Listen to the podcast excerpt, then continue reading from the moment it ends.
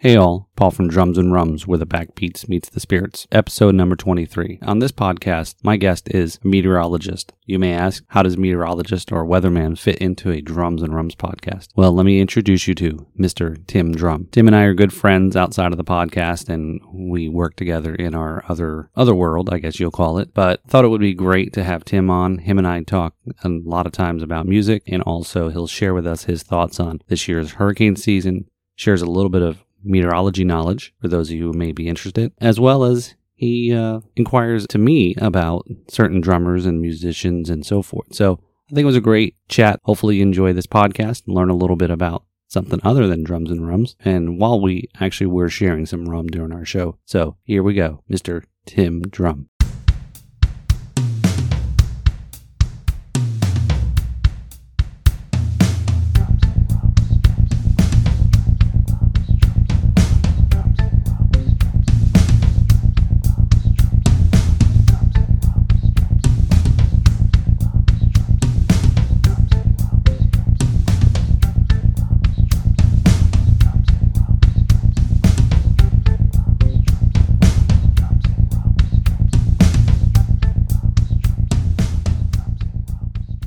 Hey all, it's Paul from Drums and Rums, where the backbeats meets the spirits.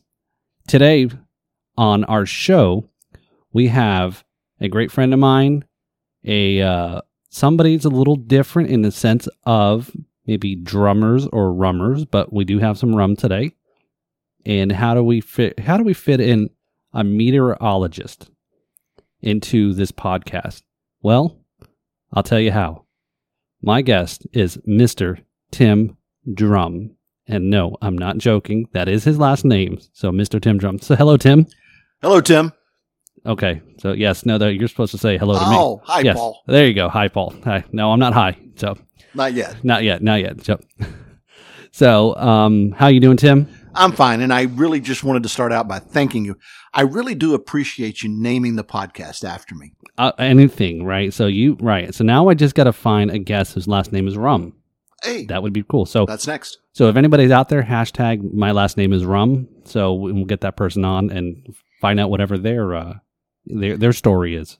I guess I'm the backbeat today, right?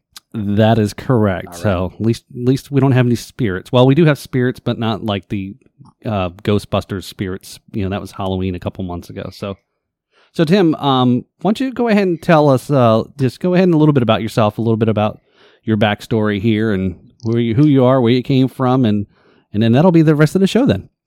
no, it won't take that long. I promise.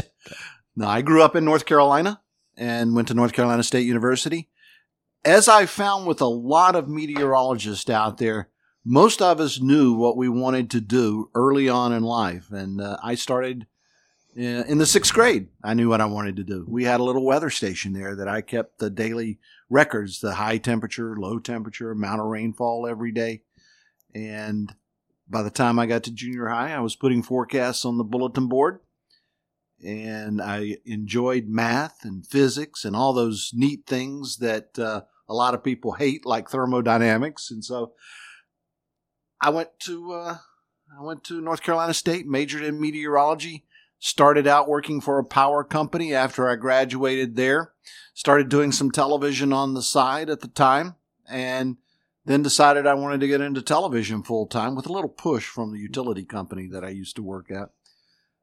And worked in television uh, there in Raleigh, North Carolina for a while, and then became the chief meteorologist at a television station in Missouri, and then actually worked for WeatherBug for a while, Okay.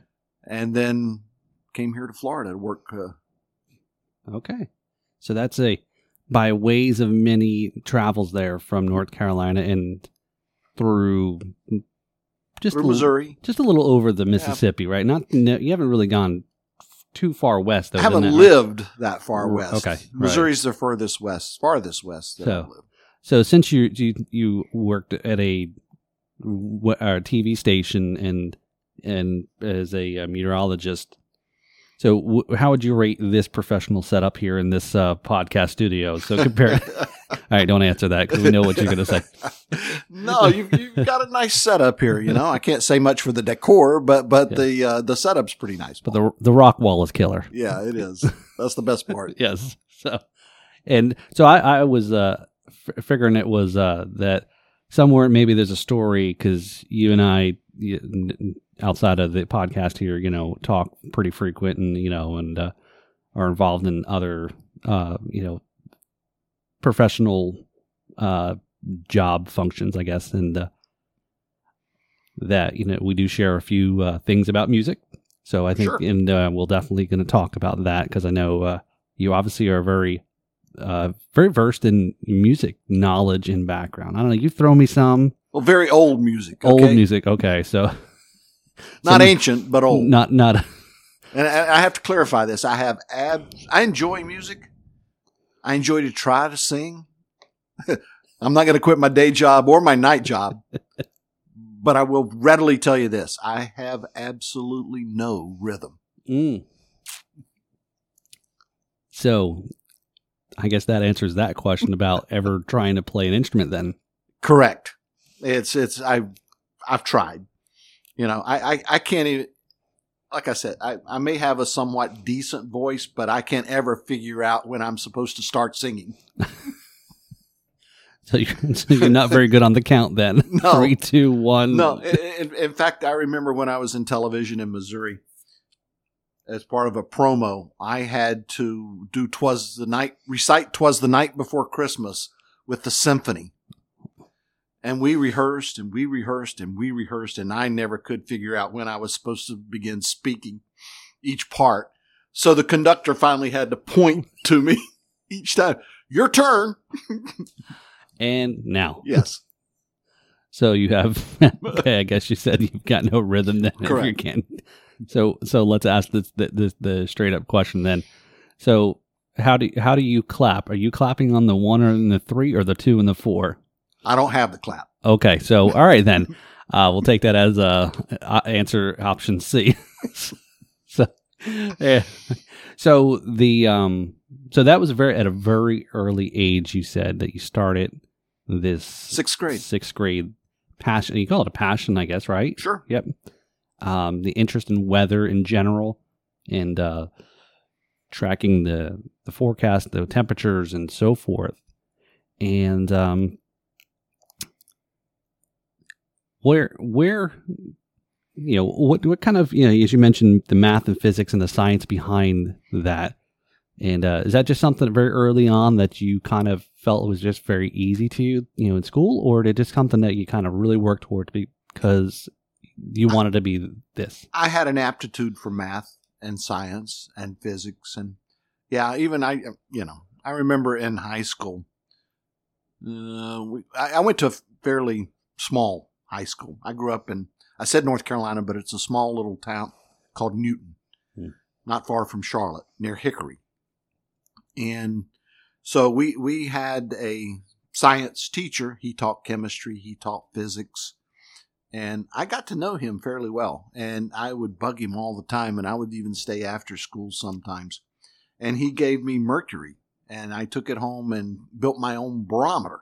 wow Okay, so uh, when it came time, to, that's definitely tim today that would never happen in school oh here just take some home some mercury right yeah, no, that wouldn't happen today. Believe me, and handling it and everything. No, Right, that that right. would not be.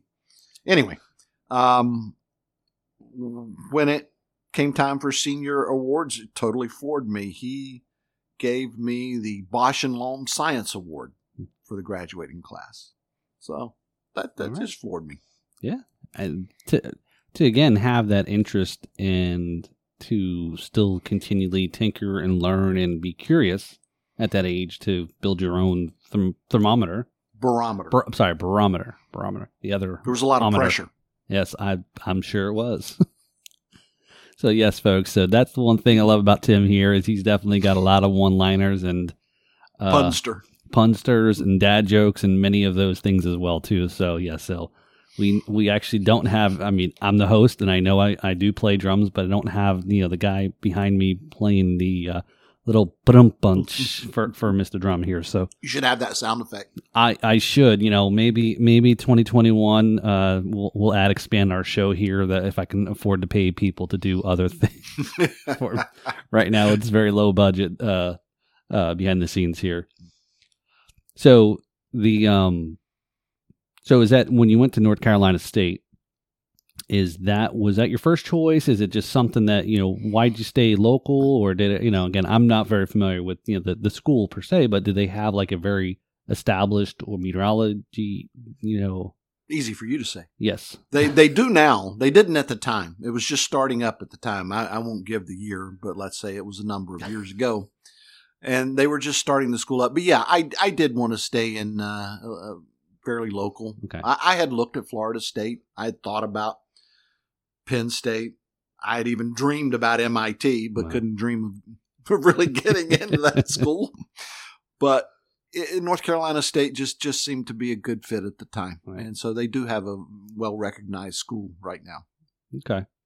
So that's it. Do you ever get a chance to go back and you know be in? Uh, here's a, an alma mater and you know, alumni and all that. Or It's been a while. Yeah. I haven't been back to Raleigh in about ten years, but I, Oh. I used to go once or twice a year up until that time. okay. But since I moved to Florida, I haven't made it made it back. You've been a little busy since you moved to Florida. Yeah, that's true. Yeah. So did you didn't bring all these storms? No, it was before. Yeah. You go we'll you- Yeah, we get further back than uh, you come back.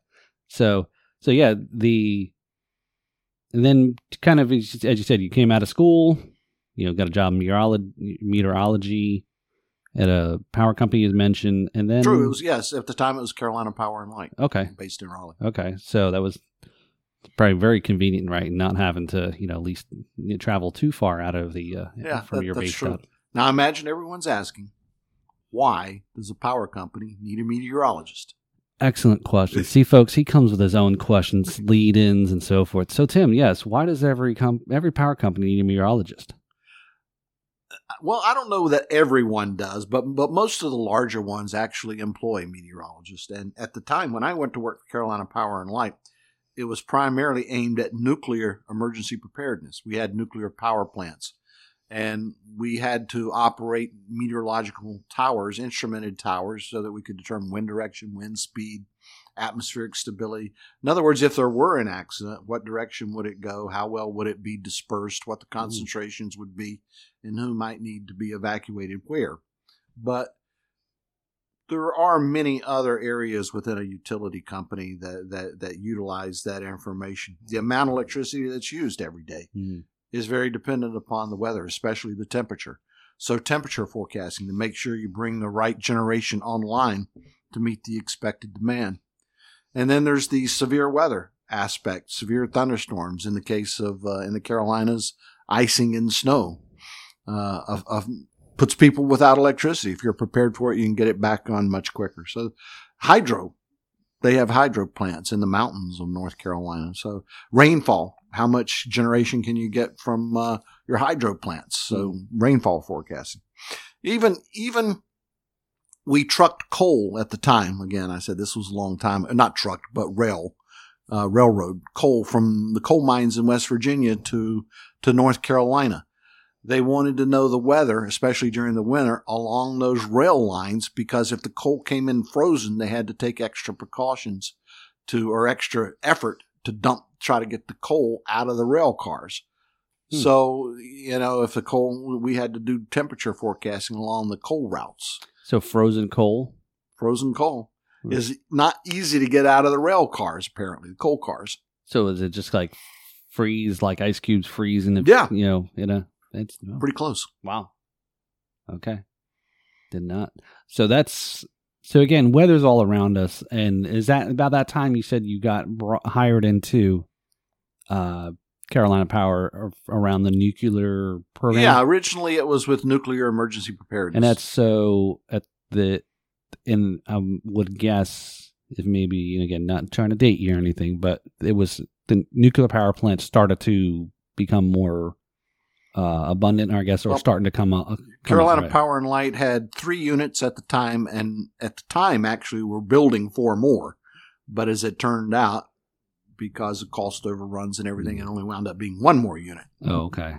So obviously, and that's right. That's a major important thing uh, that most folks probably wouldn't think of because, God forbid, and they shouldn't have to worry about those things. Is if there is some type of uh, contamination that, right, meteorology, the weather, plays a huge huge Yeah. point in what what what could Yeah. happen. And right? that, believe it or not, one of the other things at the time, and you you tickled my brain about this.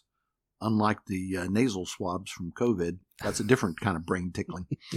but but you tickled my brain about one of the major things we did at the time is that nuclear power plants were becoming more widespread. So we were out investigating potential new sites for nuclear power plants as well. If we thought there was a site that we may be interested in, we'd go in and put up a tower with all the instrumentation on it, anemometers, uh, wind vanes, all sorts of different instruments to see if the site was suitable from a meteorological standpoint as well. That's it. So, so pre pre pre establishing locations where it might be good to set one up. Yep. I mean, other other than other factors that go into the sighting of a, a, a you know nuclear power. Oh, there are many obviously, of them. Yes, But- right. but yeah. obviously pr- proximity to water, et cetera. But it- so that's that's pretty pretty interesting. So, what was the um some what was I guess most challenging things about something like that in that area during that time working at Carolina Power? Well, Three Mile Island. Well, yeah, right, yeah. So, so how, so how many years were you already? I just gave it away, Paul. You, you Yeah. teased it out of me about Yes, how I- old I am. All right, there you go. See, sneaky, sneaky. So those, those uh, sorry, it depends on how how the age of age of the, the folks that listen on the podcast here. You know, so obviously, Well, I, c- I could say Yeah. this is the age of Aquarius. yes. So he's that going would way give back. more So he's more really- more information. He's really tripping now. so, so right, yeah, Three Mile Island. Obviously, what everyone and probably still worries about today, sure. or even or even Although the nuclear industry safety, you know, has turned out to be excellent. But Right, right.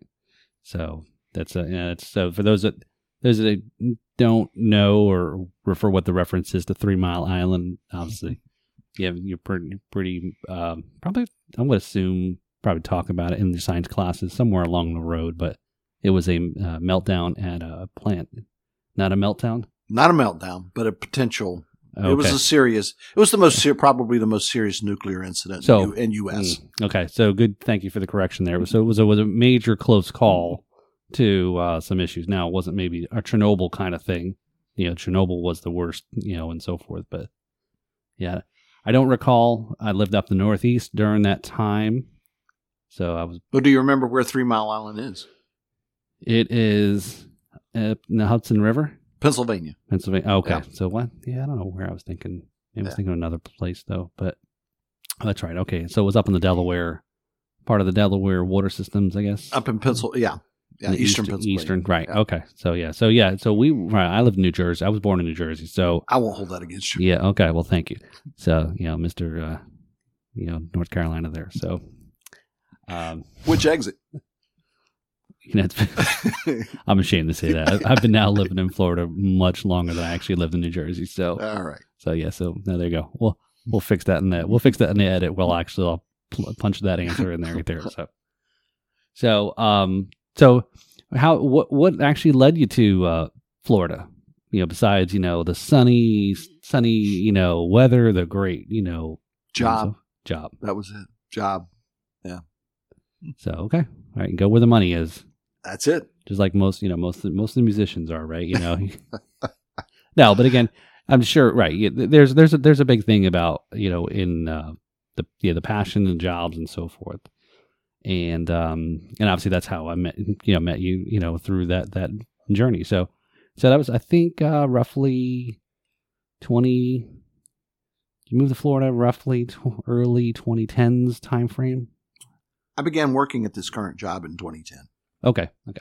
So, so here in Florida, so since that time frame, we've had a very interesting, you know, for for those that uh, don't recall or know, uh, here in Florida, our storm history for the state, most for the most part, there's different phases, I guess, in the way we people kind of group the tropical disturbance events and for at least for my time because when i moved into florida back in the early 90s andrew was like a new uh, point line in the sand or whatever you want to call it. of course there was many storms prior to that i think the 1925 1928 one and that hit the west palm Sure. beach area and so but but again everybody kind of references back to andrew 92 You know, it just hit me.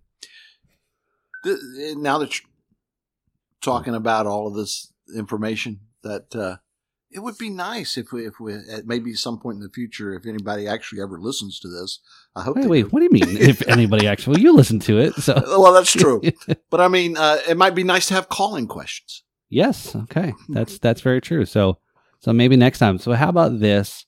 We will book you because I know, like, you're not like you got anything going on at this time of the year, That's true. but we'll book you just before you know, the end of May. Maybe we can have you come back on, or uh, maybe we'll maybe sometime May June. How about that?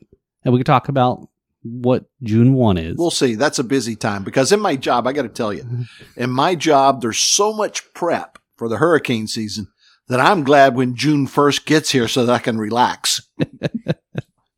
So yeah, so mo- most most folks would think that during you know, so for those that you that don't know, hurricane season runs from June first to November thirtieth, and uh, so just recently we just came out of, uh, I'm doing air quotes here for, if you can see me. We just came out of hurricane season about 14, 13, however many days ago it was, and um, so if you followed over there on, on our Instagram, there we I posted a celebration there for end of hurricane season, and we made some hurricanes. Now, what Tim always cautions me is hurricane season is just dates on a calendar, which doesn't mean anything. Mother Nature doesn't care. You know, honey badger don't care, right? So just because it's June one doesn't necessarily mean that there could be a name storm or, or hurricane or tropical storm or whatnot before June 1. So, and it, it's actually There's happened. been tropical systems in the Atlantic in just about every month. right. So, so I think as Tim's is, uh, you know, has mentioned that we've had a very, and maybe we could talk a little bit about what this year Sure. is, Tim, is, and as they've called it a record setting year. And again, every year that they come out with a forecast early in the year from Colorado State University and, and all other sources about what kind of season we're going to have.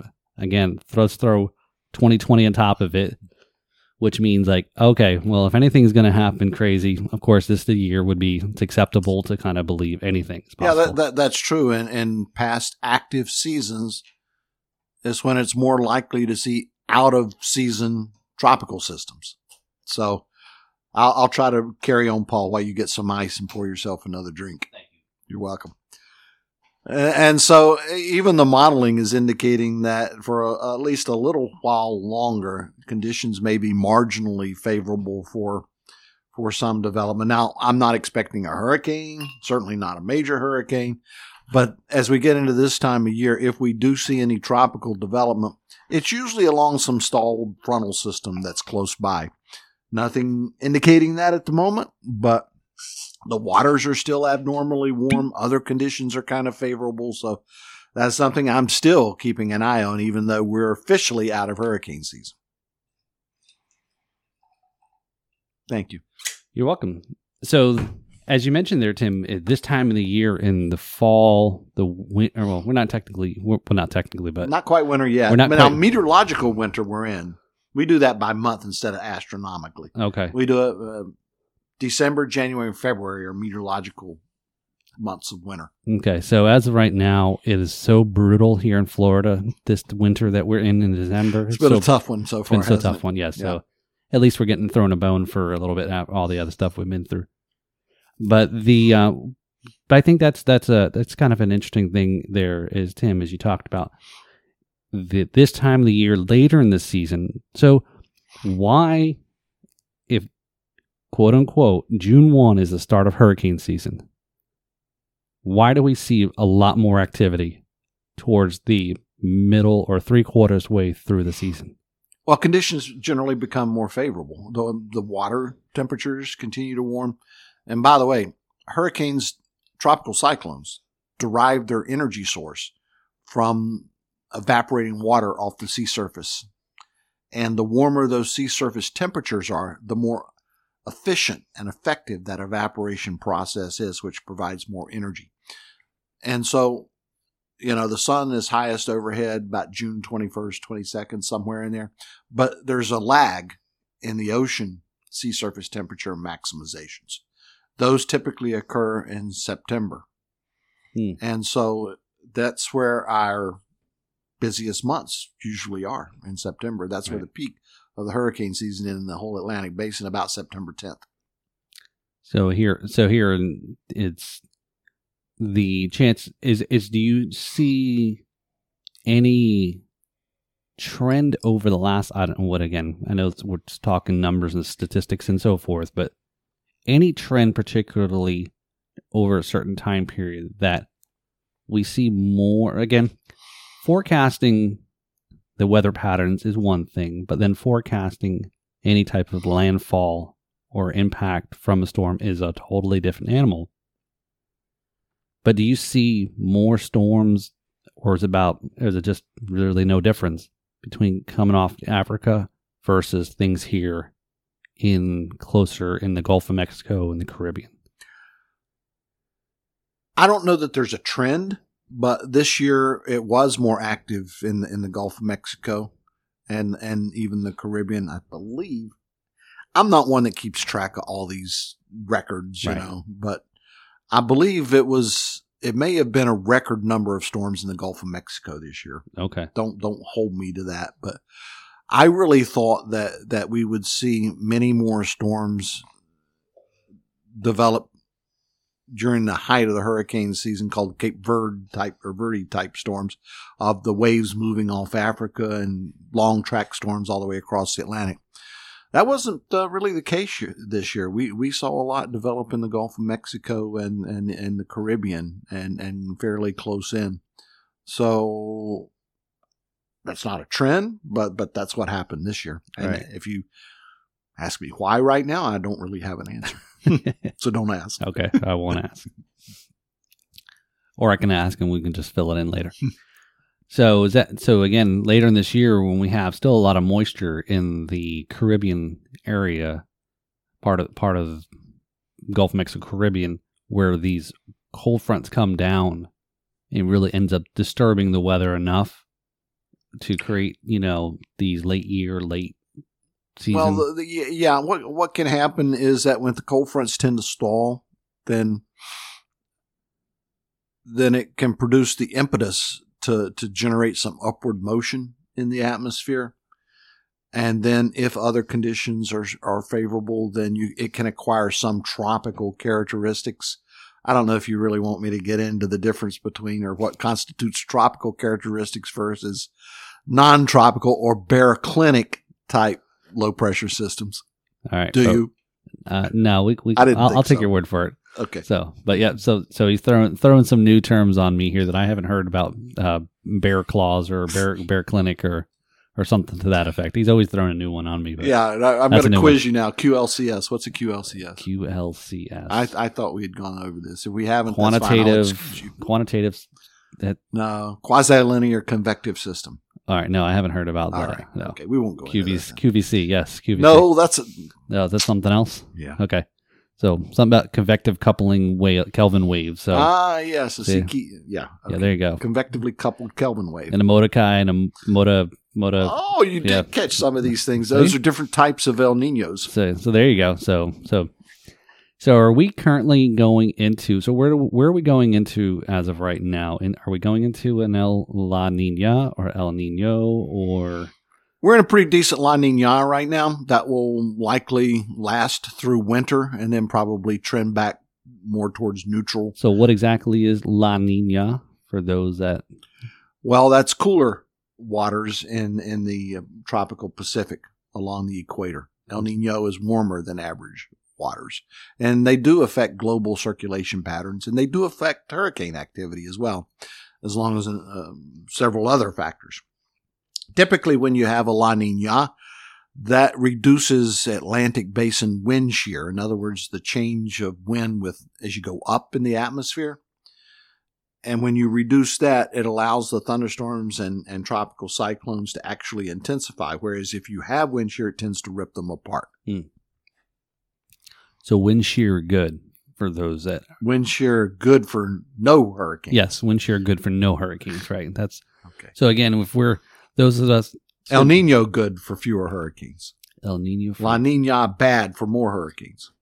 Okay. or so- good for more hurricanes. yeah. So we'll we'll we'll uh, I'll let you straighten this out. yeah we'll, we'll we'll we'll do a follow up uh, explanation of La Nina, El Nino, and and all the. I think we probably need video for this. Yeah, so so wish wish we had a place that had a green screen, but anyway.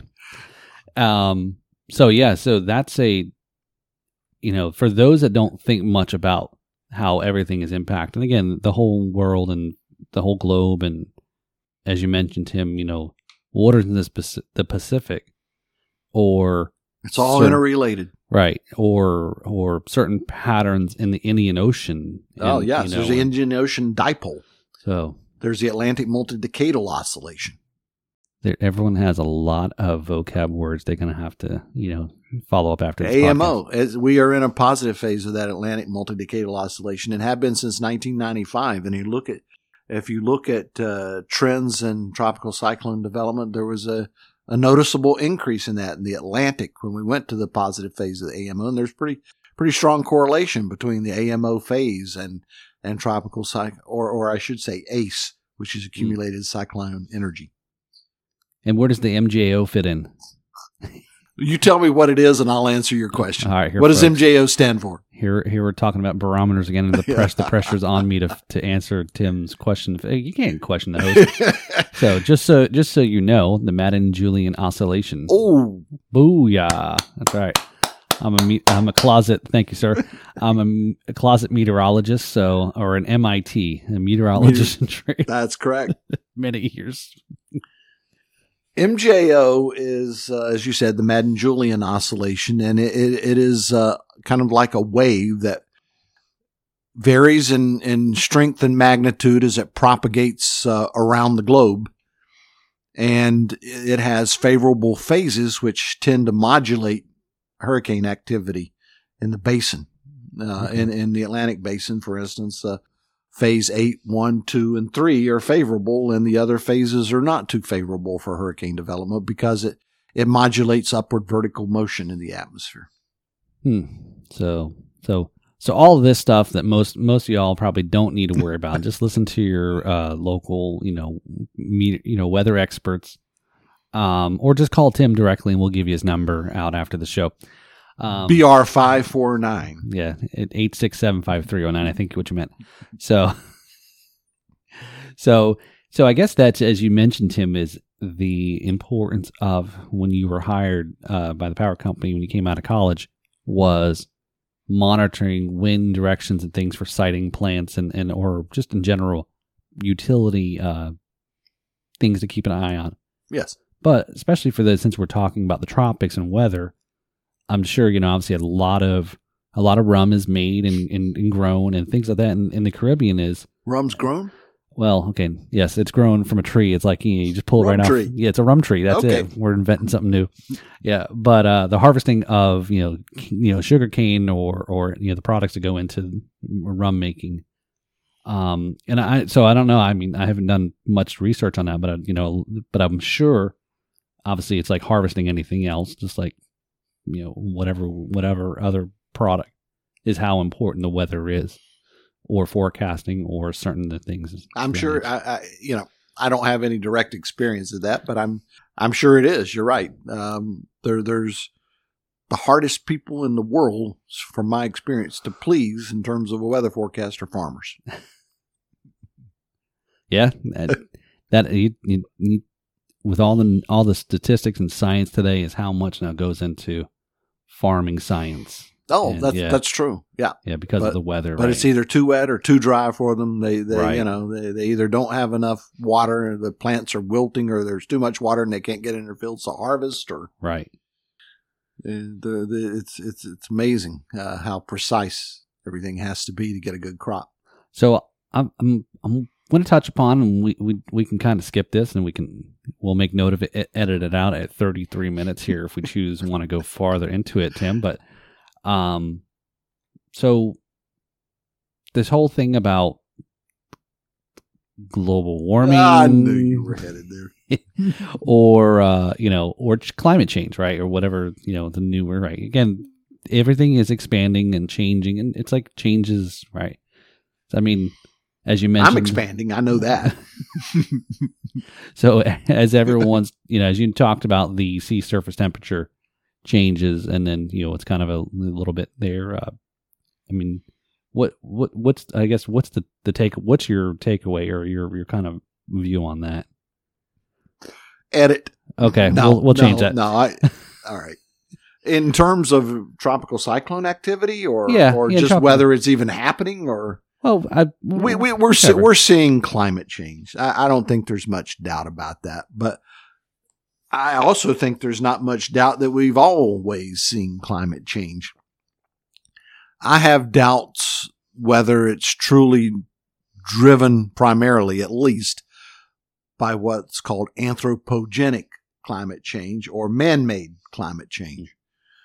I, I, I think it's more natural variability and it's very difficult to go one to try to prove one thing or the other. Now, in terms of tropical cyclone activity, I've looked at a lot of studies and and what I term reliable studies and information. And there is, or there does not appear to be any long term trend in terms of tropical cyclone intensity or tropical cyclone frequency related to global climate change. So so again, it's not like we're in this big trend here for twenty something plus storms we've had, and, and it's only going to get worse or or whatever. But no, we're- in other, in other words, I said the AMO phase is the primary modulator and driver for for longer term frequency trends. And we began that in 95. It has a period maybe 25, 35 years. So I would think that maybe in five years or so, we'll, we'll begin to go back into the negative phase of that and Mm. we'll see Atlantic Basin tropical cyclone activity drop back. that'll make your job easier. I'll probably retire before then.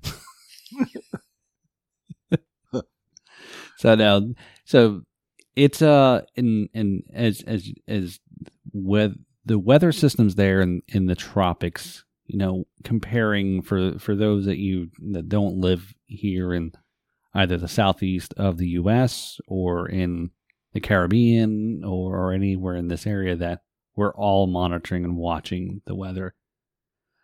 And Yes, many people are monitoring, watching the weather. Where I work, I probably have two to three thousand meteorologists. but the the no, I forgot what I was going to say. No, thanks. Anyway, all right, so we'll segue out of there. But I was just kind of just talk about the interesting part about the tropics and and so forth is how how important and oh some like I said some of those how why it's important all this and sometimes it's very difficult when we have some of these systems that do kind of quickly line up to cause some issues and where it's not like the you know as they call it the african wave train of hurricanes that come off of the coast of africa and you've got at least a week before you're going to see something in the gulf all the way up to the east coast of uh, the us whereas here in the caribbean and the gulf of mexico where the right ingredients are there and that's that makes you know for i'm sure a very difficult job yeah, it's a much shorter fuse. right Uh, you're you're right. It's that close in development that uh, that that causes a lot of consternation. You know, there there are several things that uh, keep me awake at night. One is unexpected close in development altogether, and another is uh, we see the storm, but rapid intensification just before landfall. Those those two things are always in the in my mind. Right. And that's and that's so which which one those two things are they equal or is there one No, I think the rapid intensification is more is more it's this year right. it was more difficult to predict. And again, don't ask me why. I don't really know why. But but that is the, the that is the one that that can be the most impactful. Right. And and that's just in in just the sheer fact that this year the whole southeast everybody got a, a little taste of the hurricane season this year. Maybe except for the Carolina. Well, yeah, the we, we, we did have a record twelve named storms make landfall in the U.S. this right. year. And again, nobody. Again, that's the hardest thing. You can't really predict landfall. Landfall's difficult. There are several companies I deal with that are attempting to try to make landfall predictions, uh, you know, seasonal Mm-hmm. landfall predictions in the April May timeframe. Which uh, and they've some have had decent success, but it's still not an easy right. thing to do. The the National Weather Service, NOAA, Hurricane Center, they they don't even try that. Right. And especially as our our last storm here, name storm. Well, no, I'm sorry, wasn't our last name storm uh, of the season, but the last one here for Florida was Eta, and how that went. You know, was a Two landfalls in Florida. two right, and and in the Keys, and then up in the just north of Big the, Bend the- area, yeah. right, the north of the Tampa area. And where is the right? That that was it's, and and and again, even back to even in 2019, uh, Tim with with Hurricane Dorian, massive storm, and all of a sudden, you know, just the right things, uh, the the current steering currents or. or Well, the stall was forecast. It really was. But anytime you get a hurricane not moving, especially a major hurricane like Dorian, it always raises the possibility uh, of of um, some erratic movement. Uh, it, it increases the the uncertainty. Hmm. So that's that's that's a big big problem. Right. So that's why it was it was there, but we just didn't know exactly when it would start moving again. Yeah. Right. And lucky for us. Or exactly where. Right. Right. I mean, it's unfortunate for the folks in the Bahamas and, and so forth, but it was definitely lucky for us here in Florida that we really dodged one there. So, so all right. Well, we didn't dodge one; it dodged us. that yeah, that's true. Florida didn't move out of the way. You know, you. it sounds like, it sounds like you know when when you hit a deer, it's like well, yeah, or a tree. You know, the tree jumped out in front of me. So, so yeah, the hurricane jumped out in front of me. So, um, hopefully the sound quality is uh is good. So that's the Yeah. parts that I And I promise to take my mic off before I go use the restroom. okay. Yeah, I'd appreciate that. As long as you don't do like a. Uh, Leslie Nielsen and Naked Gun, you know, going to the bathroom with the hot mic. One of my favorite movies. Yeah. You want to get into that area? Favorite favorite movies? Yeah, sure. Okay. Yeah. I mean, we'll definitely touch upon. Uh, uh, yeah, it's a fair game here. There's no script. There's no. Tim get, did not get any pre-show uh, prep questions, and uh, we In fact, I refused to do any pre-show. yeah, that was that was in his contract uh, that his that our peoples never got actually. Uh, There was a breakdown somewhere some- between my people and your people. Yes. I don't know where Right, it yeah. happened, but Oh wait, wait. It, maybe it's because we don't have people. It could be. Maybe that's the problem. So yeah, your fa- your favorite movie there. Yeah. So I don't know whether I have. Well, I'm sure. I know I have movies that I like. I'm sure you're a fan of uh, uh, Mel Brooks. I am, but but I would not put that up there. Okay. Planes, trains, and automobiles. Oh. That's one of my favorites. Okay. Uh, the Money Pit. Are you familiar Yes, with that movie? Tom Hanks and That's- yes. Yep. That's one of my favorites. The Naked Gun movies that Oh. we just spoke Yep. about. Right. Uh, Beverly Hills Cop. You know, old old stuff. Right. 80s, 80s, would say 80s movies yeah, maybe? that's the last time I think I went to see a movie in the theater, and I think now the theaters are disappearing, so I've lost my chance. But yeah. There's still, well, I, I saw here in town that there's uh, movie theaters are open up. But again, I don't know how many folks are really going or what the capacity is, especially when I was traveling for work.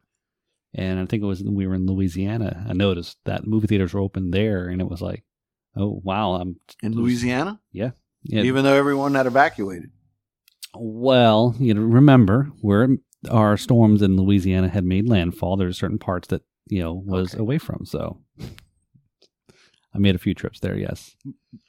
Um. So yeah. So, so mostly 80, 80s kind of movies there. sounds like it doesn't. Yeah. Sounds like it. Yeah. So I know because yeah because you were only Oh, born- Animal House. Oh, okay. So like yeah, you're only born in the seventies, right? So you have a reference of you know some- Whatever you say, Paul. yeah, there you go. so the uh so music. So ah, you- I knew we would get there. we'll get there. Yeah. So you and I, you know, again, we we we Same we're deal, by the way. It's The same 80s, reference, 90s, right? previous. So I, I was ex- I was waiting to hear in the intro there that you were getting ready to tell me that you know after after seeing the Beatles on uh, the Ed Sullivan Show. You want to be like everyone else to go be a musician and you know and so forth. But then you realize you couldn't play an instrument, and you said, "Wow, I'm gonna go be a meteorologist then." So something, maybe something, Something like, like something that. like that, right? You know, I, I believe it or not, and I'm giving it away again. I fully understand, but I did see the Beatles on the Ed Sullivan Mm. Show on television. I was not in New York at the Ed Sullivan Show, okay. but I did see them on television when they appeared in the '60s. Go ahead. I was getting ready to see if I can sneak in there is how old you were, because then we definitely could do the math and work backwards.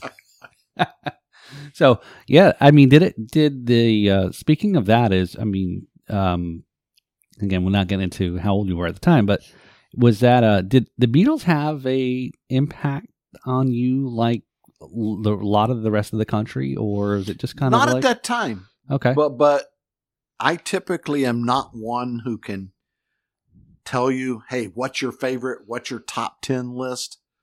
But I can tell you that the Beatles are my favorite rock group. okay, Okay. Now, it didn't happen in the 60s. It probably happened in the 70s. is that because the music they were pro- putting out during the 70s or just did it take a little bit of time to kind of acquire I had to little bit- mature. okay. That's that's fair i mean and mm-hmm. i know a lot of people that don't like the beatles or don't get that or why they're put up so high or because of some of their original stuff that they came out but that was mm-hmm. that was the time I think their songwriting and oh. musicianship were.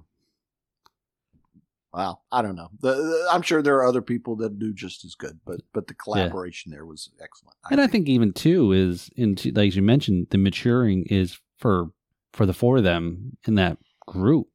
The maturing of you know Paul and John, the writing, and then they get to the seventies, putting out some stuff wh- was very different from the stuff in the sixties. sure. And but it gave them Yeah. the ability to be very creative. Yeah. you know, and and shoot. I mean, they hard. know, If I had to, I would say the White Album, as everybody Mm. calls it. I guess Mhm. it's called really the Beatles, right. but the White Album is is my favorite favorite album. Um,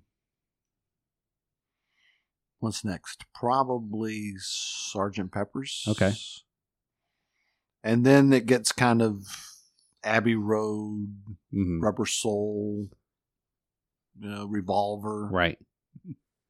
Yeah, th- it's it's definitely you know it doesn't exist today, and there's you know it's an you know uh, a thing that shows shows sign and of uh, people's age or just how they remember and or the okay boomer uh, sentiment is yes there was there was during those times it's a different it's so different I know today, but you know we go back to you know, just talking to somebody about this recently was the albums, right? You buy an album, you could spend your whole day sitting there just listening. When's the last time you bought an album? Whew. yeah. I- Okay. yeah. A long time ago. Yeah, a long time ago. So, um, I, but just that, that, this take that all in and just listen, right? And, um, Yeah. the album, the album cover, the lyrics, the whole everything that came with it. Again, today it's now digital True. and it's short. You know, again, we have shorter attention spans, et cetera. But Yeah. yeah, So I have another question for you. Yep. So, what do you think? What is your opinion of Richard Starkey as a drummer? Oh, oh, excellent question. Wait, I think did, did you just did you just flip the script here now? Tim, Tim's hosting the drums and rum the the drum and drum show. You know, the drums drums and rums and drums show or something, some, whatever, whatever it is. Uh, trademark that. Um, you know, here's the thing about Ringo, and I know it's a such a very hotly debated thing about amongst drummers about Ringo is and even to a point George Harrison. You're you know you're in this group and again they were the fab they were the fab 4 and but there was two very strong figures that were was really the face of the Beatles. You know and most of the time the drummers just kind of were sit they just sit back in the background too right? So they're not out front, they're not the front man, they're not singing. But you know, some of the very most simplistic things about drumming, and that's I think what Ringo always brought to that was just play the right parts that's needed. Again, a lot of people will disagree, but you know, if you think you listen to, I think those people that really l- listen them and know the music of the Beatles would, and that maybe our drummers, maybe, in my opinion, see it that way. More sometimes they say more is less. And like in drums, Tim, where you by playing a rest, you are still, you know, you're still no, I doing, get what you're you saying. know, Yeah, I You know? do. I do. keep it simple. Sometimes it's best just to keep your mouth shut in weather too. so yeah, I mean, you've got these, you know, the whole, you know, the the melodies as you mentioned, the singing, the the all that aspect, and then you're going to throw some complex. Now again, there's once they got into the '70s, they got a little bit more kind of creative and, and kind of reached Like out too. In the town where I was Oh born. yes. Oh yeah. I mean that's so it, great. That's a great great segue into this where.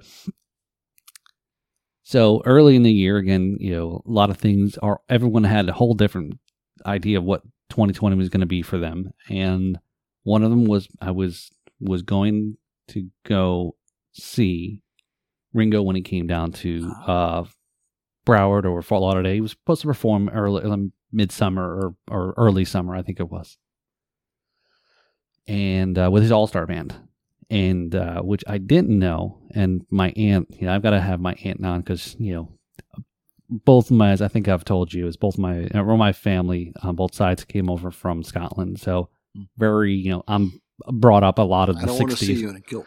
All right, thanks. Uh, a lot, a lot of my family, uh, you know, again, I was brought up on a lot of that '60s, the Brit, you know, British invasion, the Brit pop stuff, and so forth. So again, very familiar with a lot of, especially the Beatles, right? My, you know, mom, and you know, my mom, dad, especially my mom, is a huge Beatles fan. Um, sometimes she Well, says thanks. that I was. I was, you know, I was named after Paul, or you know, but then she's like, Ah. there's another Paul too. She Les likes- Paul. uh, no, um, uh, Mrs. Paul.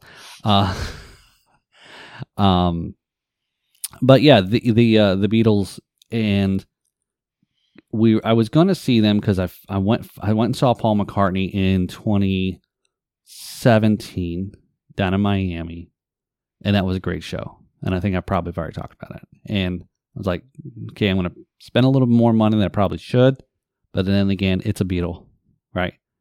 saw saw him perform, put on a great show. Even at his age, he's still you know solid, a solid at least a solid two hours, and there was no opener. So now, how do I?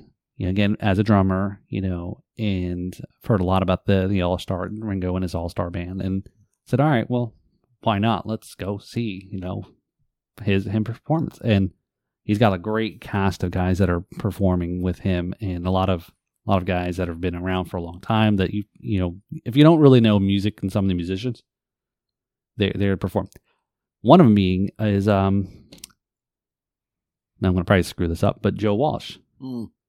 because he's ringo's like brother-in-law I did not know that. yeah i think that is i may have to look that up real quick but um i think it is right joe walsh right from the eagles Yes, Joe Walsh was with the Eagles, yes so but his Maserati does what? One eighty four or one eighty five? I one, can't remember. 185 One eighty five. Okay. Yeah, I'm gonna look it up real quick, but um, but yeah, so I was gonna go and uh, go and check out the show, and it's like you know, hey, if I can see Ringo, that's that's two fourths of the Beatles. Again, not all together, and again, the Beatles didn't, as right as you know, did not perform Yeah. extensively what people think about their longevity in comparison, Right. or as much as the material that they put Yeah. out too. So, um, so I know. So that was a long that was a long answer to your question there. So did that um that answer your question? So, Paul, what do you think of Ringo as a drummer? With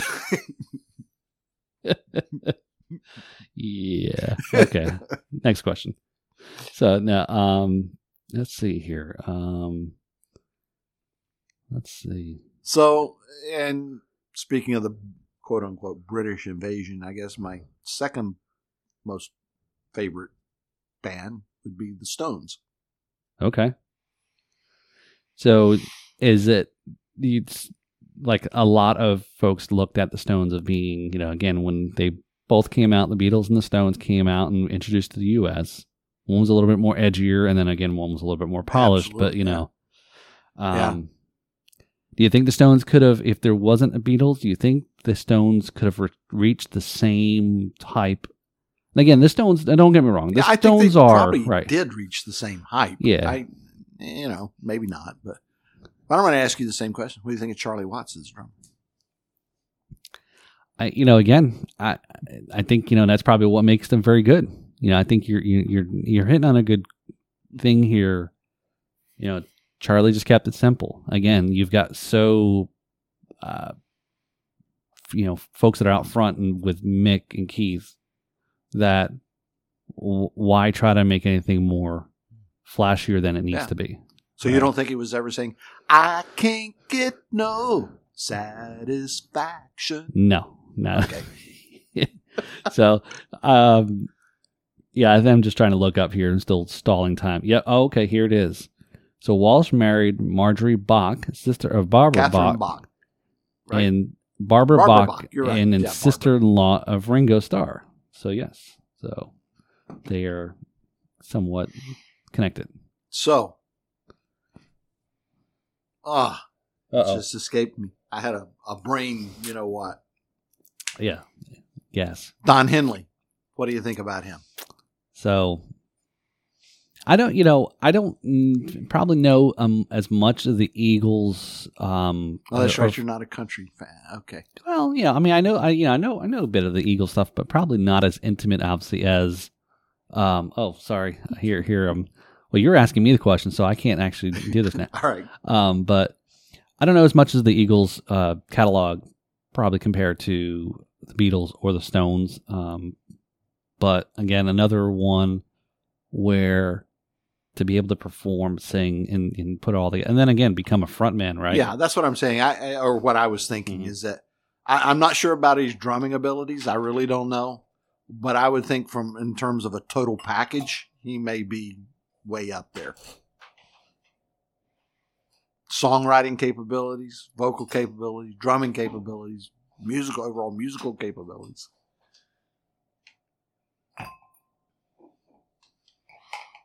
So, and and and that's that there's there's a huge trend about that too. So, I mean, again, I'm sure your next question would be about Phil Collins. What have I thought about Phil Collins, right? I thought of it. Now Okay, that yeah. Now that I mention it, right? Yeah. So again, in Genesis, right, the drummer, and it still pretty much was the drummer, but yet singer, and then and goes on to uh, that's you know, true.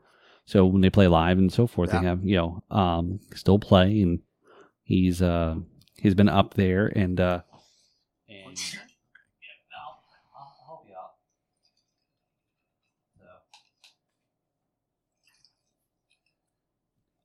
So there's actually a lot. And did you did you actually know that um, uh, quite a few other, and I might get one of these mixed up, but so Steven Tyler of Aerosmith Mhm. started out also playing drums, I did not know that, and Alice, but his lips got in the way.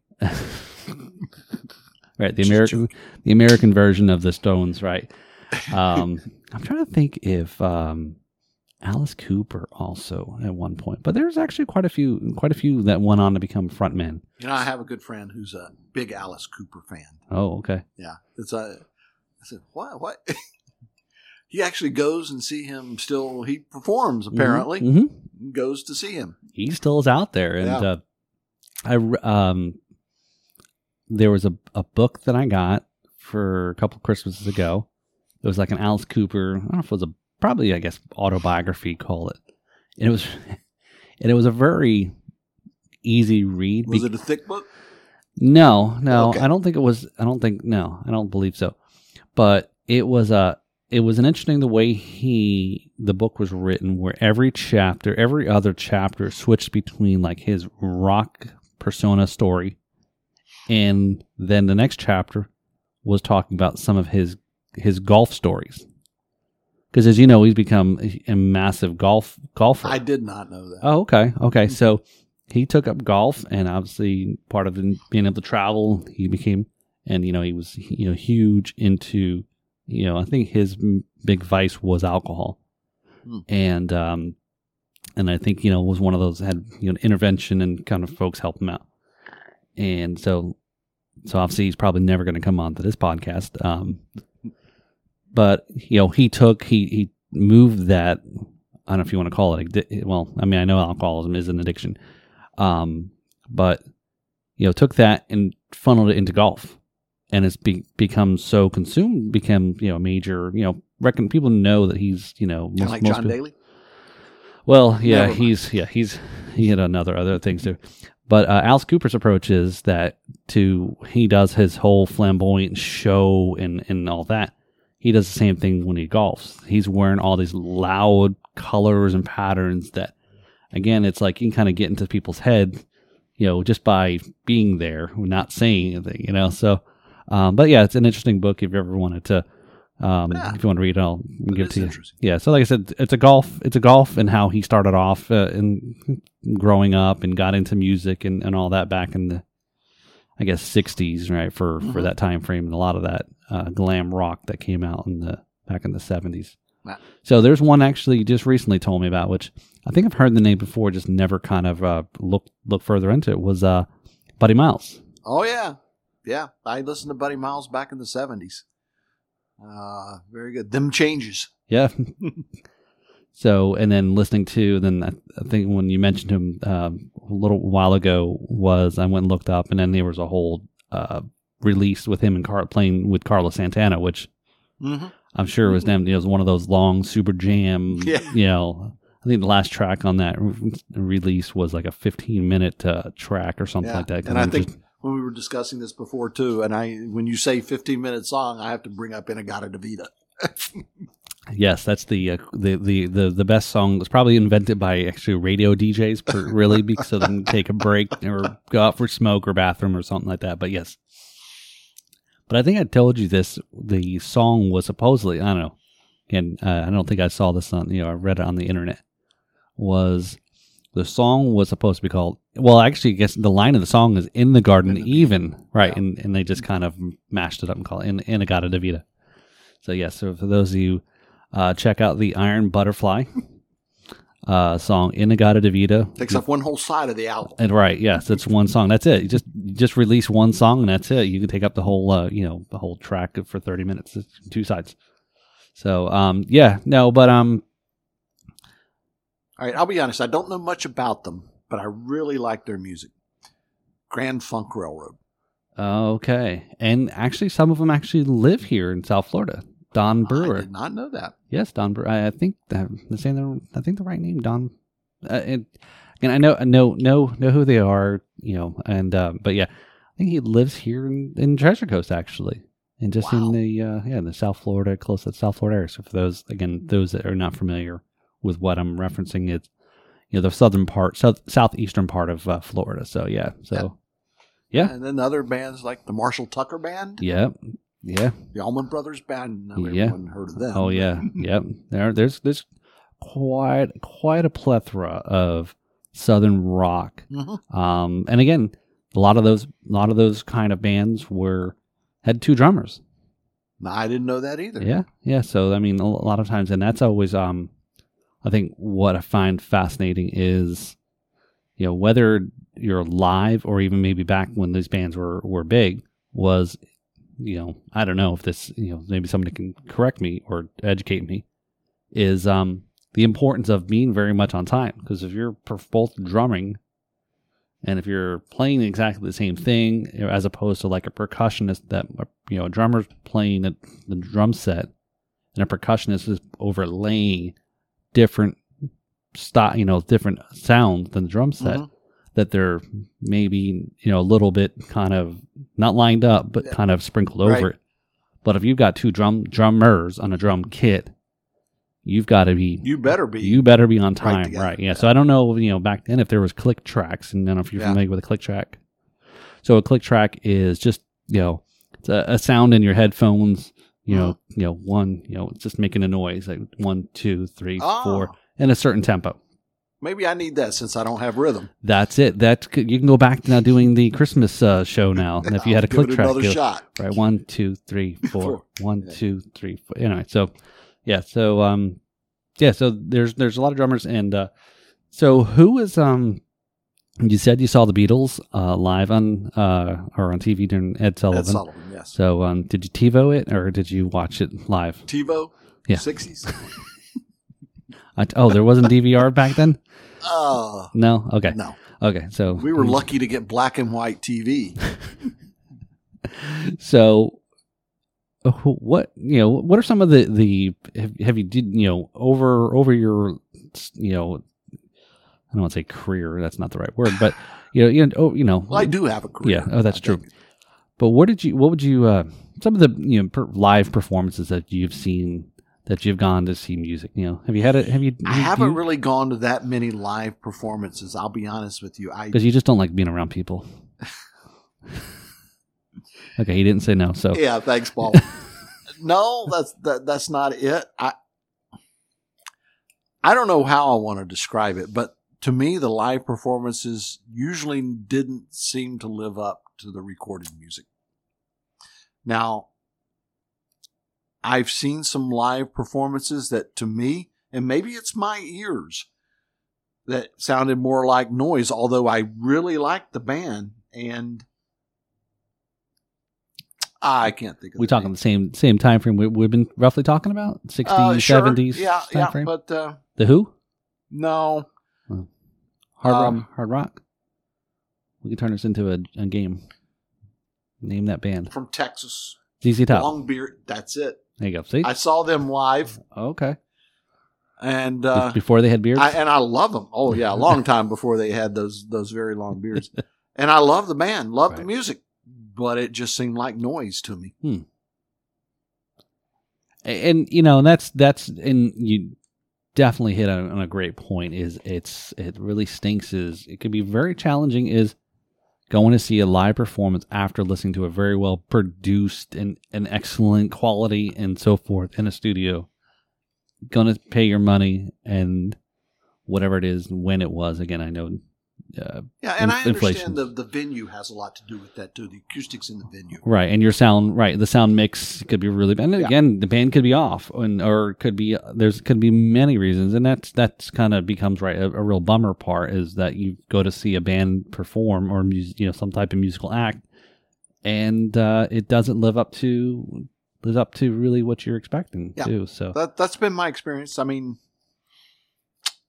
I saw Deep Purple mm, live, and uh, same same experience. I don't remember. Oh, must have been a good show. exactly. so there, yeah, there's another interesting band there. Yeah, Yeah. yeah, Deep Purple. Yeah.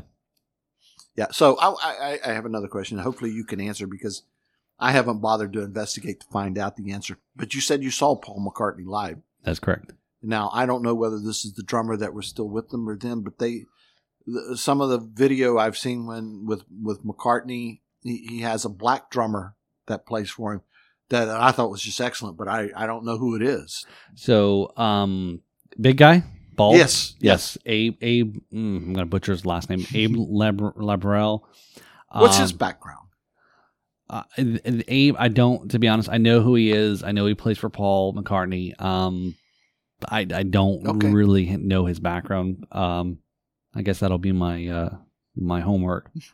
Uh, but yeah, I, I know I know who you're talking about, and yeah, he, and he I think he's been playing for Paul for a long Okay. time. Yep. Yeah, yeah, but he was he played with um he played on that right the show that I went to. Yep. So and and I you know coincidentally, and I probably will stump you with this because I think actually I was I stumped my mom when again she saw Paul McCartney. Um, I think this the the year prior during the summer in um in New Jersey with also the same time she was uh, went back up to visit family was I think she saw Springsteen, Paul McCartney, and Barbra Streisand like in a period of a couple months during the summer in probably 2016 maybe. So she finally got to see Paul McCartney after many years and uh, raved about it and so forth. So I think a lot of that from what she'd brought up, and uh, so obviously he was playing in Miami in 2017. Went and went. Now he played a song called um, "Temporary Secretary."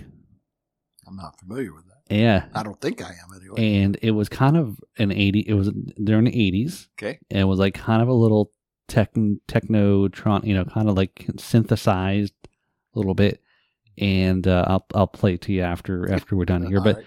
yeah she I was like well I've never heard that song. That was kind of interesting. And uh and my mom said no I I'm, she wasn't familiar with that song. You know again right McCartney's catalog is not just the Beatles but it's everything else he's done. Wings and and his solos I, you I liked Wings. huge, you know, yeah. So I mean, again, you go from one group to this group, you know, and again, the, the commonality is Paul McCartney, right? And super, super awesome guy. Uh, never met him, but again, everyone who's talked about him or any of his interviews. So yeah, they they he'd done that they done that show, and again, it was something that they pulled off. Uh, you know that they, they probably don't normally perform that, and probably surprised a lot of people. Yeah. Now this drummer I asked you about, you said his name first name is Abe. Yeah. He didn't play with. He wasn't drumming for the Wings, was he? He didn't drum for Wings. I don't think. No, I no, don't think so. No, no, he's you know he's yeah. I, I don't think he's. I, want, I don't want to say that he's like he's my age, you know, but he's definitely not like you know Paul McCartney's age for sure. Yeah. So um, no, yeah, Abe's I've I've known about, it, and it's kind of the same thing as like uh, you watch if you watch um the Tonight Show and Jimmy Fallon, like Questlove, you know, The Roots, you know, they're again they've been around forever, and you know they become their th- you know their own thing. I mean, they have they have their own. They were they were they were something even before the Tonight Show. So, um, yeah, a lot of drummers out there that are you know gigging drummers, professional, you know, filling it. It's a lot of session drummers. A lot of my past guests have been a lot of session drummers that they are. This is their profession to do that So why do bands use session drummers? because they are yeah how to, how to how to come off and, and and kind of not not sound you know maybe you know bad for one and you know good for the other. But um one is i'm i've answering this from a non-session drummer so i'm not a session drummer. So let's disclaim there um two is I've, i actually have not recorded anything. Um but what i would imagine is you know session drummers are they they are super tight. They're super can read music. They they understand. They are very much can hit it on you know you know.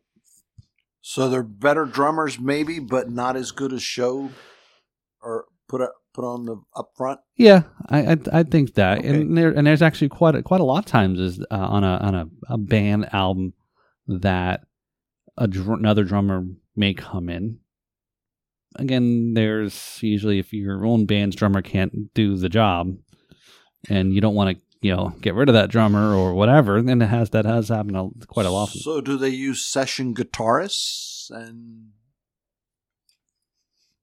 yeah there's many times that they may bring in uh uh session guys you know um uh, I know they have guests. yeah like that. right right um but if there's certain parts they just can't play um and there was a story somebody was telling me a story about a an 80s hair metal band that you know they had the right look and style and they just couldn't really play their instruments or or when they went to the studio and they had to produce a product and hired guns came in and did the work and then go tour and you'll again to your point right you go live see a live performance of it and say that don't sound anything like what i just heard or, or it's nowhere or somewhere are exactly the same uh, so yeah there's there's stu- session musicians come in All right. so I mean, you like a band that you're you know you're Yeah. probably very familiar with is like uh, Toto. Yeah. So a lot of stu- a lot of session guys, and um, there's a, a song.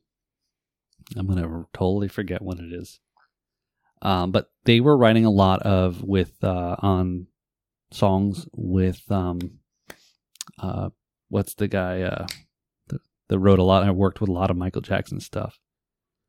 You got me there. Okay. Um, yeah, I'm drawing a blank again. Um, just go and blame it on the rum. What are we drinking, by the way? We are drinking Flora de Cana. Ah. This is an eight-year uh, rum, age rum, and uh, this is from Nicaragua. Nicaragua. So we're drinking I it. wonder how um, they survived the um, Yeah, dual hurricanes. There. yeah, and and that's uh, yeah. Segue out, but uh, yeah, that's a that's a I know it's unfortunate for those folks, and to get you know talk about a double a double hit within. Prox- I mean, A couple weeks. Yeah. and it, you know what's the odds of what's the odds on I haven't Having- computed it, but having you know this hurricane season you know having landfalls within the same general vicinity happen twice 20 miles, I believe. right yeah. so not only in central america but then also in the us in Yeah, Louisiana. louisiana right Yeah. and almost three times Yeah. you know but All right, let's Right. get back to But this. anyway. so yeah, so Toto, um, so they wrote they wrote a good bit of uh, uh stuff for Michael Jackson for the Thriller album. So Hmm. they actually have a track that actually got picked up that they were working on, and I, f- I can't believe I'm forgetting his name. But anyway, the producer for uh for you know during Michael Jackson stuff um picked it up and they they Yeah. made the song and they used the song and then again hearing their version to the Michael Jackson version is totally different you know again you know a little bit more synthesized popped and all that so but yeah those guys you know Jeff Porcaro Okay. is the drummer for Okay. Toto everyone everyone knows Jeff Porcaro and his shuffle you know Rosanna and in Africa and that whole you know whole Yeah. stuff yeah Maybe I need a session meteorologist. there you go. Hmm. You just have somebody stand in and do all the hard work, and you just come in and Yeah. you know it's all for show. Yeah. makes makes you look good. You know, Who now? Who can British- make you? How can who can who can make you look any better than what you can do? Right, Tim? Plastic surgery. uh, I, I, uh, another Pink Floyd, one of my favorites. Mm. And again, Pink Floyd for me is I know I'm fairly you know I'm know know of them, know quite a few of the songs. Just never dove further down into Really? you know a lot of the Pink Floyd stuff. You know, so again, no, I couldn't Take it away, the moments that make up a dull. I know I may lose some, you know, fans or listeners over that, but again, I'm just just being honest here. There's a lot of it. There's a lot of music that you know. There's so much music, right? To to be really delving further into. I know with the internet now, yeah, you can look up a lot of stuff, but you know, um, shoot, I'm even forgetting his name now. Water Waters. I see. I'm, I'm no, no, I had it until you said yeah. that. See, so see how ter- terrible I am. Gilmour, right? Yes, Gilmour. Yes. So so see how terrible I am. I'm not, you know, but so yeah. So a lot of a lot of Brit bands are. So um, so you haven't really gone and performed. So I guess what what how often how often do, or do you still buy music or No. listen to new music? No, I just listen to podcasts. Oh, okay. Do you have any particular podcast that you listen to? Oh, you really don't want to know. Okay, then. you really don't. It's mainly talk radio podcasts. um, so the and of course, drums and rums. Oh, yes, that is a great podcast. I listened to that well as well. Thank you. yes, drums and rums. That's an excellent one. I I hear they're up for an award. I'm not sure. I What just heard. award? That's interesting. I'm not quite sure, but I'm just making it up. Um, but yeah, the I've I've read somewhere quite a while back that people's music encapsulation of where they they stay happens um once you know once they uh once they get older than you know their early Careful. to mid 20s Be very careful. their earlier to mid 20s then they kind of stop listening to new music. They kind of stay hold Back in the early 2000s, you a big kid rock guy? Or limp I, I, I switched and to country. Mm.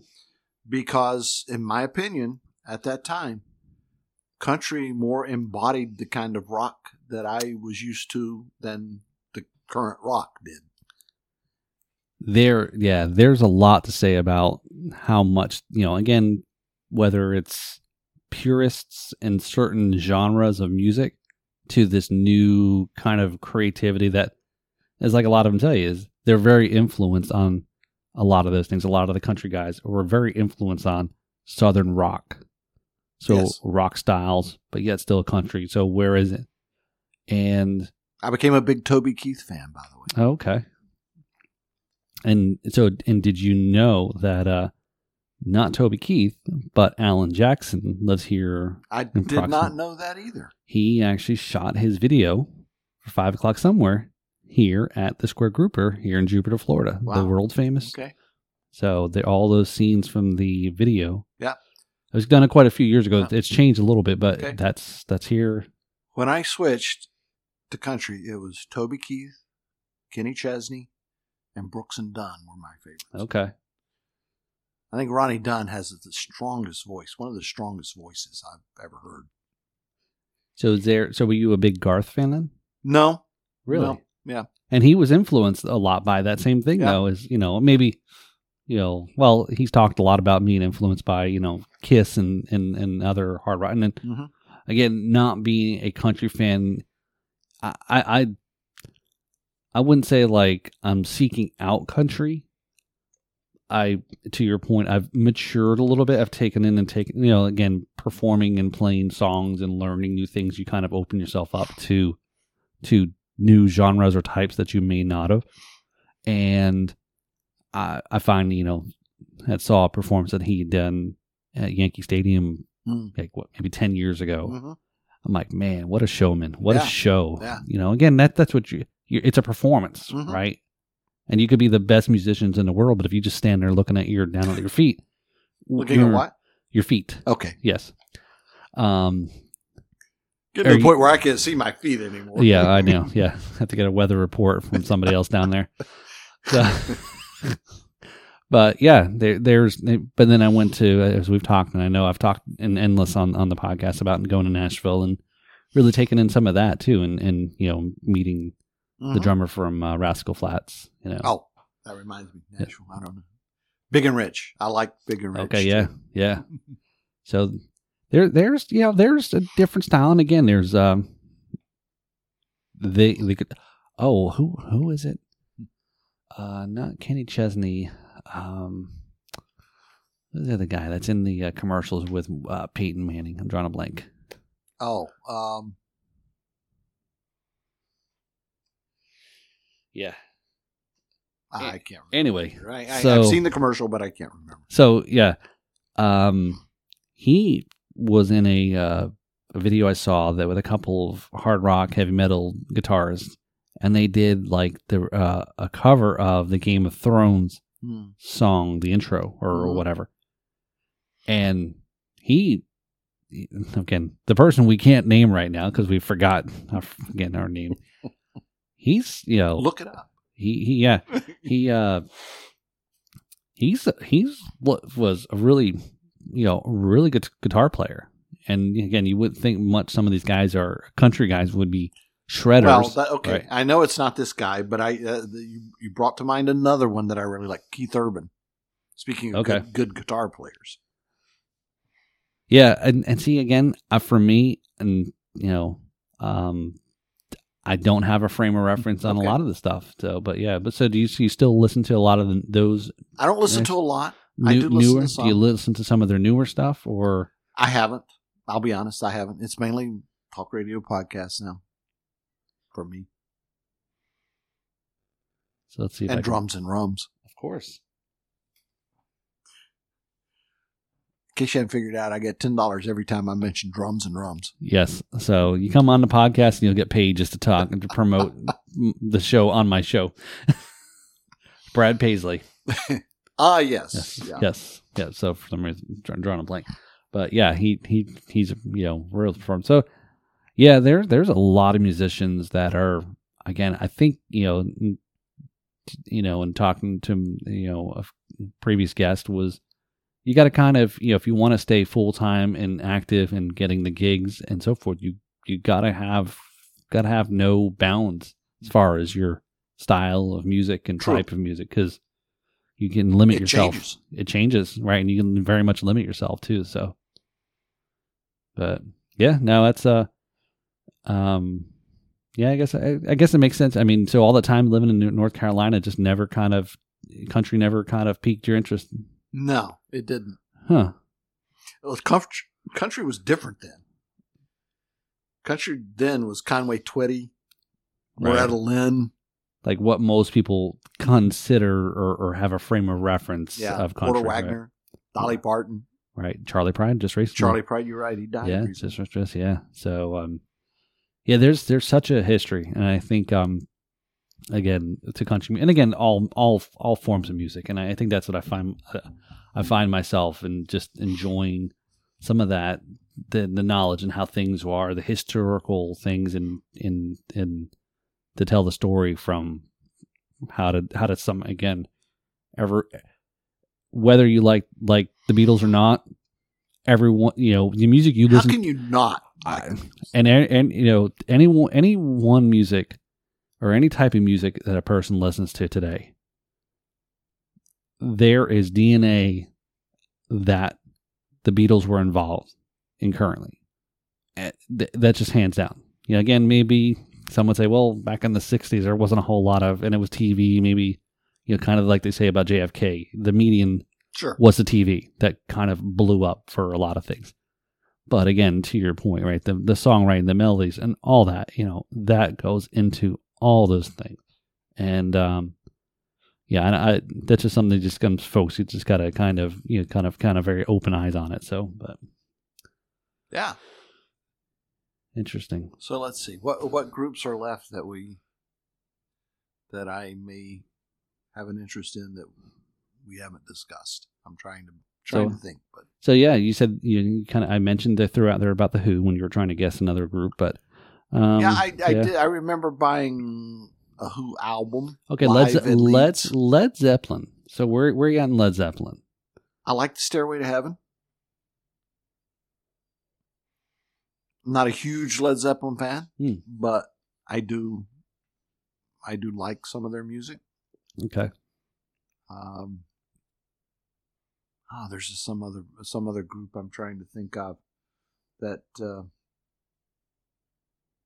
well, this is not the way it comes to mind, but it's not Procol Harum, but it's not the not the one I was trying to think of. Okay. Styx, I like Styx. Oh, okay. Yeah.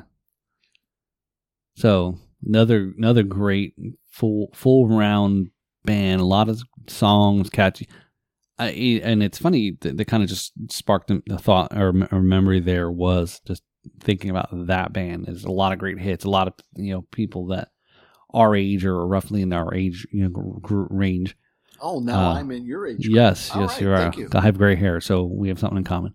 Uh, We have hair. That's yes, in common. that's true. Yeah, We- thank thank God, at least have some left. Um, but there's um a show again for those that you have DirecTV. They were doing this concert series where it was live performances that were taped. I don't know if it was taped specifically for DirecTV or or AXS, I think is the the name of the channel. And they had a whole run. It was like a Friday night at eight o'clock. It was you know Foreigner, Boston, Good- Yes, yeah. you know The uh, cars, the cars. the they- police. Oh yeah, well yeah, they well yeah, I, especially the police. You know, everyone's they're they're they're. It's funny is like the police. You know, they're up there and they have this this mythical this group that kind of you know were together for you know for a period of time and then they kind of walked away and then Sting became his own thing. And I did see Sting live Oh, okay, so what was in your, North Carolina. so what was your uh, did you I have the same remember. experience? Oh wow, man, this must be. We're gonna have to. We're gonna have to talk to somebody else who can corroborate some of these I don't remember stories. You know, unless unless are you are you you've got the down pat when you're uh, in front of the uh, Supreme Court. You know, and say I don't remember. Well, I don't remember. so there, um, but yeah, there's a lot of those bands that you're like, damn, they just had those these hits one after the other, and uh, so is it some of it Hall is? and Oates. Oh yeah, I mean Do you recall on? ah, I've forgotten the kiss the kiss on your lips. No, Good. I've forgotten which network it was on, but maybe three, four years ago. Daryl's Yeah, house. Yeah, I knew it's that's yeah, it. I knew it's I you used to said watch that. Oh, that was a great show. I think Yeah. it's back on. Really? I think it's I think they've started back up. Um and I think his uh, this this house or wherever they filmed this is in upstate New, yeah, upstate New York. yeah, I think so.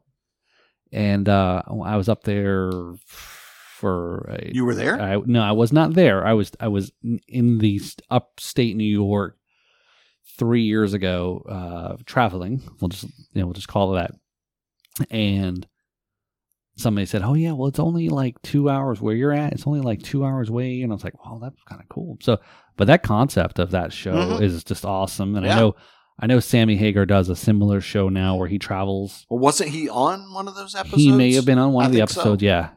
And uh, but yeah, Daryl Hall, and then he, right, the musician himself, you know, Yeah. great. You know, where you know it's unfortunate, right? Where where haven't they come back around too? Right, a lot of those, a lot of those '80s uh, bands.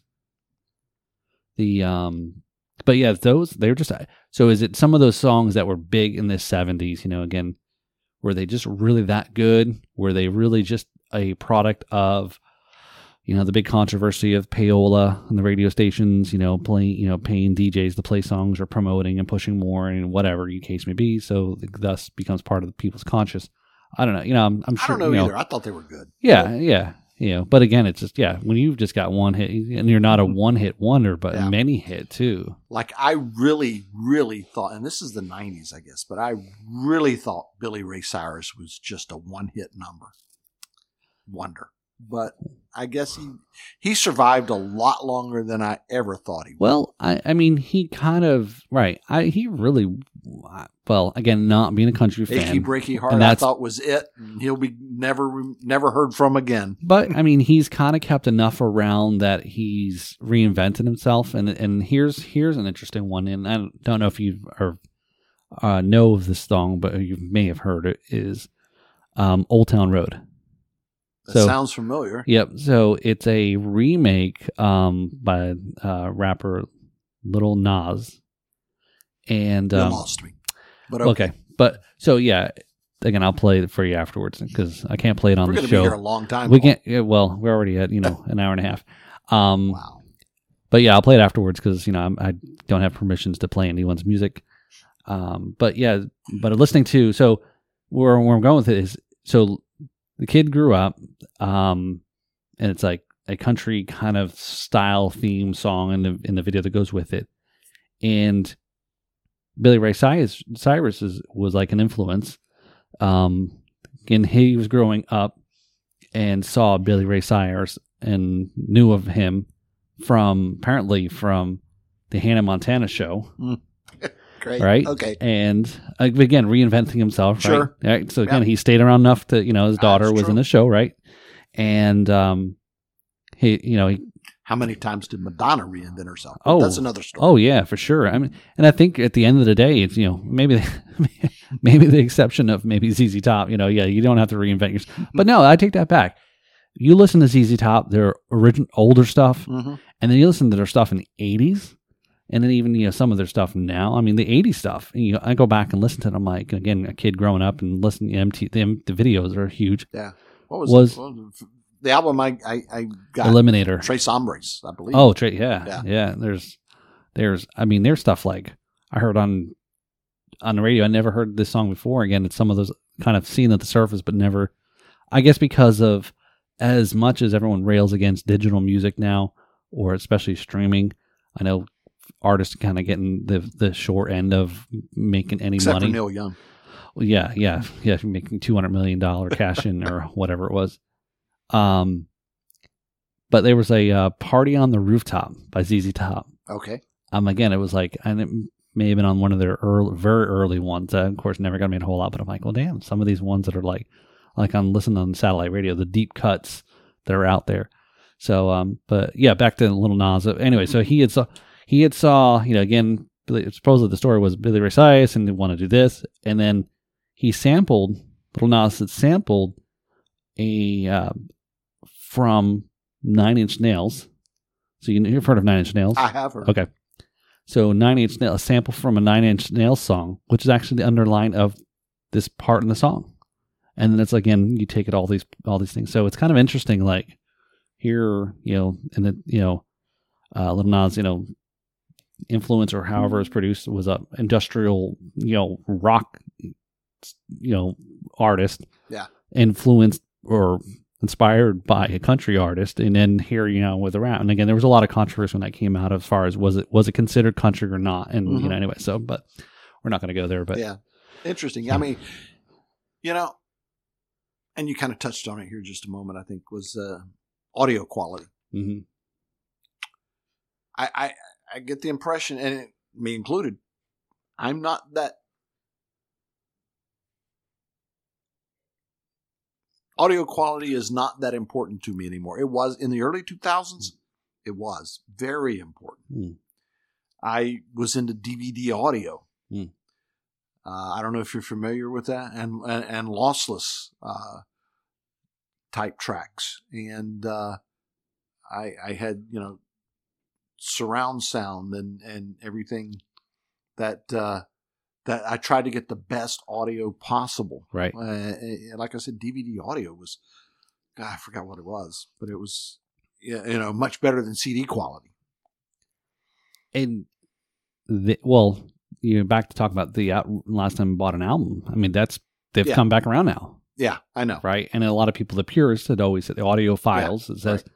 albums vinyl is the quality on a vinyl compared to what I understand is the richness of the Hmm. sound that that audio More files- warm, yes, right, yeah. yeah, than the harsh audio. But I mean, I was into uh, you know rather than what is it, forty eight kilohertz for for CD was ninety six for DVD audio, and it had all discrete channels, and it was it was. I don't know. It never, obviously, the format never survived. man. You should actually be my sound engineer for for this show. that's pretty good there. I don't even know what the hell you were talking about, but sounded good. Uh, it comes from science. oh, oh, science again, sound waves and things like that. So, Sure. yeah.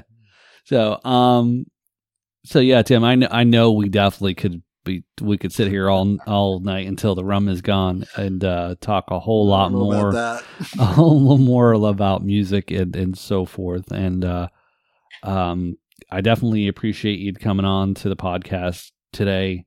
Um, it was great to learn some things about meteorology and how things are, you know, interrelated uh, to then again, you know, music, right? Again, that's what brings us together. And again, that's what we said. We've you and I chat a little bit about some music and.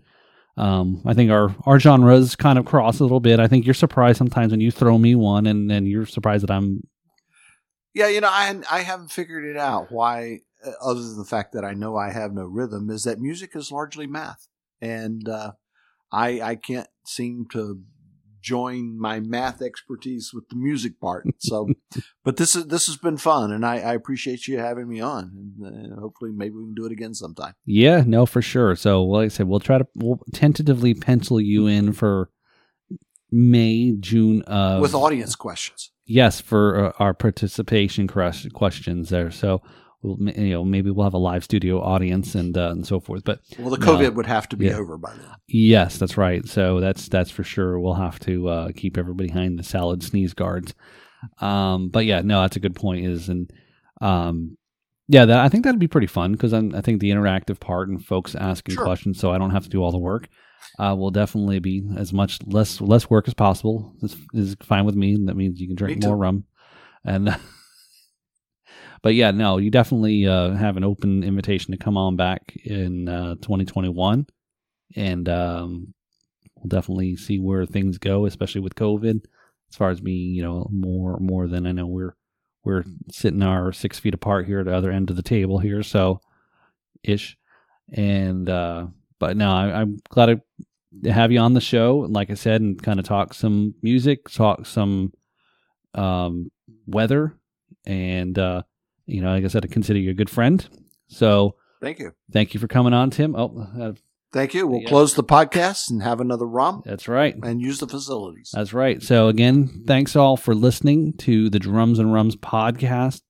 And again, we'll post some things up here about maybe weather related topics and Wikipedia questions or or whatever. I don't know what I'm talking about, but um, and we'll have a quiz later when I ask you about what the MJO is, QLCS. and it, maybe we can give prizes away for something like that. But um, again, thanks for listening. This is where the backbeats meets the spirits. Thanks all. If you like what we're doing here at Drums and Rums, we have a Patreon link to help with setting up interviews and creating content that you find entertaining and interesting. Also, if you'd like to sponsor, advertise on the podcast, or if you want to come on as a guest to promote something related to the show, email me at info at drumsandrums.com. Lastly, please leave a rating or review over on iTunes or on your favorite podcast location to let me know you like the podcast, and then it also lets others know it's a podcast that they should listen to. Thanks again for her listening, where the backbeats meet the spirits.